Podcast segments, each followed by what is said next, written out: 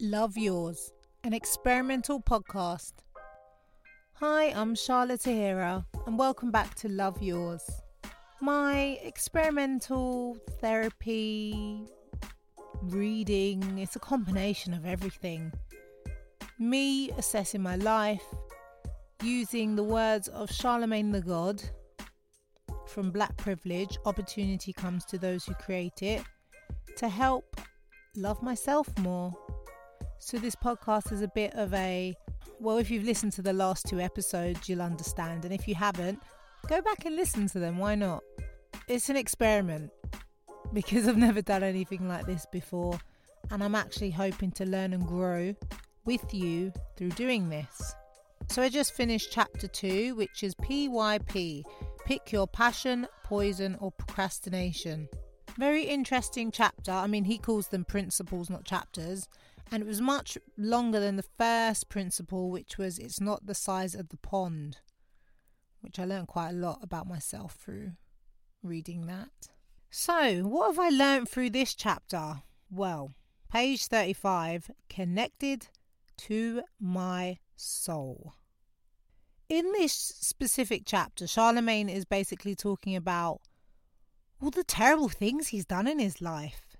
And it's made me start thinking about all the times in my life when things could have really just went left. When I got caught shoplifting at 16, I was so upset. I had a criminal record. Stealing makeup from Boots, I mean, how stupid was that? When I got pregnant in sixth form, my first year, and then had to drop out, I didn't have the baby. Those of you who know me know my daughter's only two years old, and I'm definitely not 18. but that pregnancy was a big turning point in my life. And in fact, losing the baby really actually made me have to assess where my life was headed and what I wanted from life. Fast forward five years later, and I got pregnant again for the same guy. And history literally repeated itself. He abandoned me, abandoned the baby, and the stress of it all made me have another miscarriage. I've had four miscarriages, but that's not what this podcast is about. But I definitely learned through those pregnancies about choosing a partner and about how important it is, like who you lay down with, how much that can impact your life. Sorry, we've got quite deep quite quite soon in, haven't we, this episode? But these were the key moments that my life could have went left. And then in fact, I've, I've, I've skipped my timeline a little bit because another real life changing moment was 18 when my mum kicked me out the house. She just, well, not just, about a year prior, she'd won the legal battle with my dad in divorce court and had gained a beautiful, she still owns it, four bedroom Victorian house on the grounds that me and my three other siblings, I have a lot more than three siblings, but three who share the same mother, we're going to live there with her. A year prior, my twinish, my brother, he got kicked out at 18. We got the same birthday, but he's a year older than me, hence the name twinish. And it was now my turn at 18. And I was gutted. I still remember the night so clearly I'd been staying at my friend's house who lived literally around the corner in my local area in Brockley. And I finally went home because it was my sister's birthday, and a little tradition was making her breakfast with balloons on her birthday. And it's like my mum was just waiting for me to come back to get rid of me for good. We argued, and long story short, she called the police on me and told me if I don't leave, she's going to have me removed from the property. So my good friend Danny P told me, Shahlaa, just go back to where you've been staying at. And that's what I did, not realizing that that was the last time I was going to live at, at that house. Now, when I think back to being 18 and that string of homelessness that I encountered, I mean, it could have been worse. I was never on the streets. I've never had to sleep on the streets overnight. I've definitely rode the bus for as long as possible and then I finally gave in and spent my last bit of money on a cheap hotel for the night, but I've never had to sleep on the street. So there's degrees to homelessness. People don't understand. There's real levels to it. And I would say I was homeless until I went to university at 20 and then had a dorm room. So for two years, I was between private renting, hostels, friends' houses. It was a horrible time in my life. I actually don't know how I managed to continue with my education. I think if it wasn't for the support of my teachers at the time, I would have dropped out. And if it wasn't for my passion for the arts and creativity, I would have definitely gone down a different path. I was around it. I mean, Lewisham, you've had the reputation. I love it, but I could have easily ended up in gang violence, drugs, prostitution. It wasn't far away from me. I had friends who, at the time, I didn't realize that's what they were doing, but they were prostitutes. We used to call it boopsing.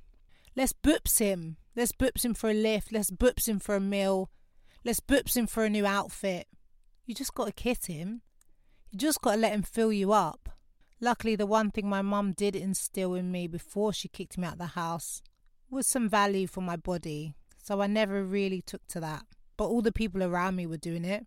All the people around me were sniffing coke. All the people around me were robbing people, breaking and entering, stabbing people. I had some wild friends when I think about it. I wonder what they're up to now.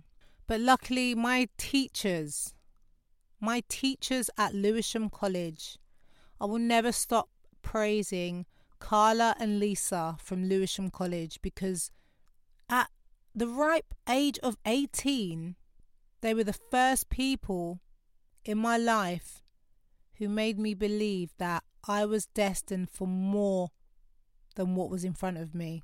And they encouraged me to pursue my passions. They seen my ability to communicate and they encouraged it.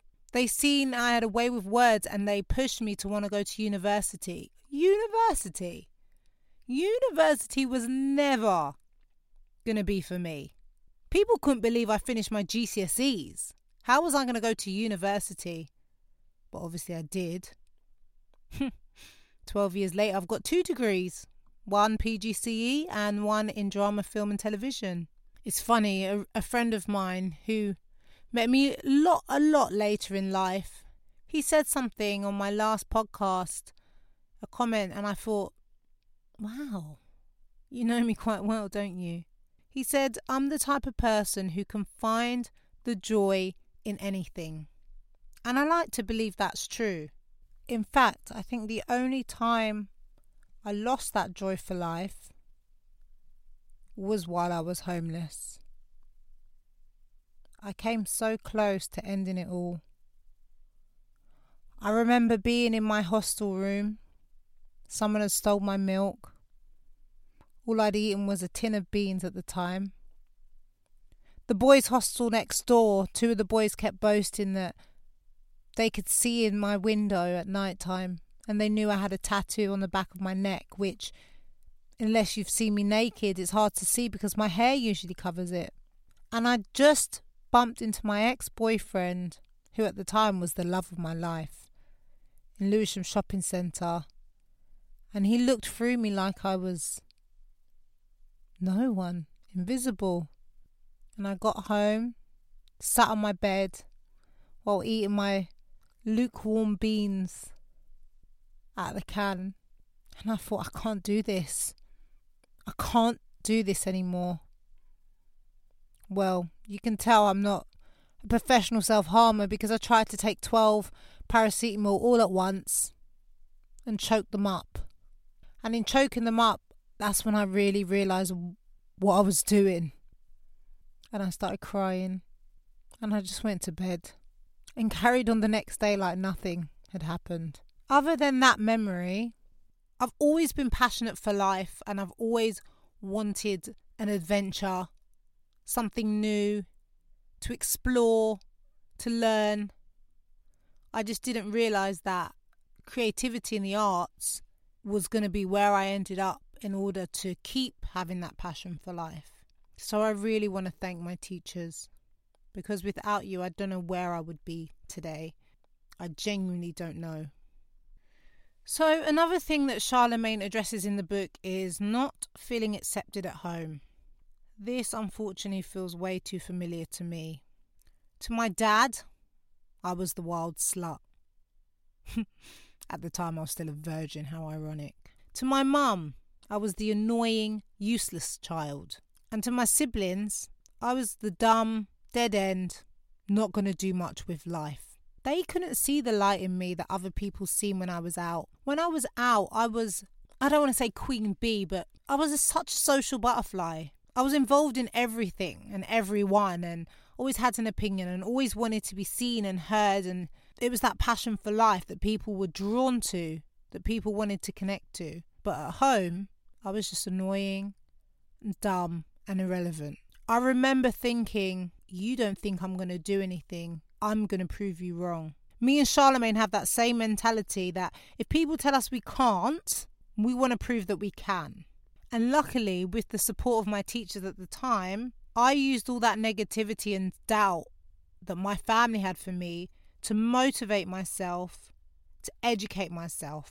Because I'm competitive and I wanted to prove them wrong. I wanted to prove that I'm not an idiot, that I am going to do something with my life. So we have got that in common, me and Charlamagne. But this chapter gets deep. I've never shot a gun at someone. That's insane. I've done a lot of bad things, but intentionally harming and intimidating someone for no reason, that's not me. I'm usually the one who ends up hurt trying to help someone else. In school, I was always fighting the bullies to protect, like, the bullied. In fact, the majority of my fights I had in school weren't even my fights, they were someone else's that I wanted to help protect.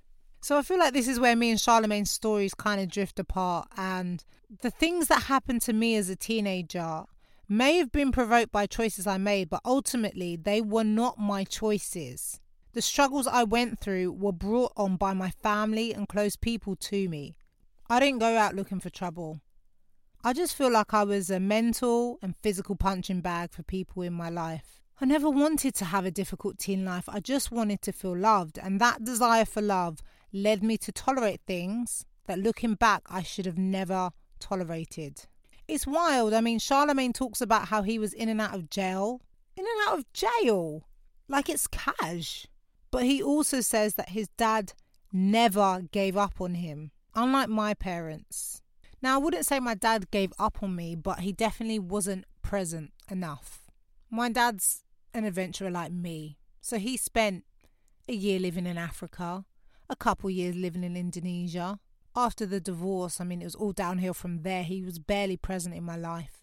So I wouldn't say he gave up on me, but he, he wasn't a consistent figure, especially when I needed him the most. My mother, who asked me to leave the family home at 18, after arguing with her and not getting on with her new boyfriend, which was her priority at the time. I mean, she just divorced my dad and she just wanted to feel loved and be in a happy relationship. And if I was going to impact that because I didn't like her boyfriend, then I had to go because her happiness with her boyfriend was more important. That feeling of abandonment definitely helped me to feel more lost. I've never, and I still don't understand, the terrible thing I'd done to justify her kicking me out of the house. My brother, that's another story, and it's not my story to tell. But when I hear about some of the things that kids do to their parents, and their parents still are there for them, stealing money, beating on them.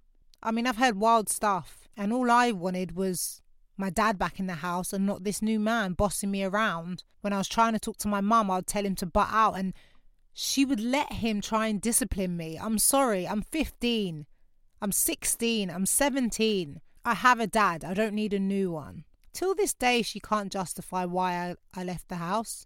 She blames it on my attitude, but I was a kid who needed their mum because their dad wasn't there anymore. And she didn't need us, she just needed a man. I could never imagine choosing someone over River. It's one thing her dad, because we're a family unit, but I couldn't imagine me and her dad breaking up and then someone else is more important in my life than River. Never. One thing has definitely helped me know how not to act as a mum, but it also causes me a lot of anxiety and pressure to be a good mum because I would never want River to feel about me how I feel about my mum. So I feel like this chapter really made me reflect on my relationship with my parents. Because I don't think that I was picking my poison or procrastination. I think it's my passion that saved my life. Without that passion, I could be dead, in jail, or God knows where. Oh, God, this episode's gone so quick. I felt like I was going to be talking forever, but I think I've said enough. So I'm going to wrap up with a quote from the book. It's on page 72, and I feel like it really summarizes this episode. It's by Wayne Dyer, and he said, Be miserable or motivate yourself. Whatever has to be done is always your choice. And I'm just thankful that I had my teachers with me to help me make the right choice. I don't think they'll ever understand what they did for me at that time in my life and how they saved me. Carla and Lisa, Lisa Stubbs. I can never pronounce Carla's surname, so I'm not even going to try. But I dedicate this episode to you. Thank you for saving a lost 18 year old girl from what could have been a life of hell. You let me follow my passion and make the right choices when I needed to the most. And that's it for this episode. I'm going to carry on reading the next chapter. Principle 3 Fuck your dreams. God, I can't wait to get into this. Thank you for listening and feel free to comment, share, get in touch. If anything I've said on this really connects to you, I'd love to hear your experiences. And I'll see you on the next episode. Love Yours, an experimental podcast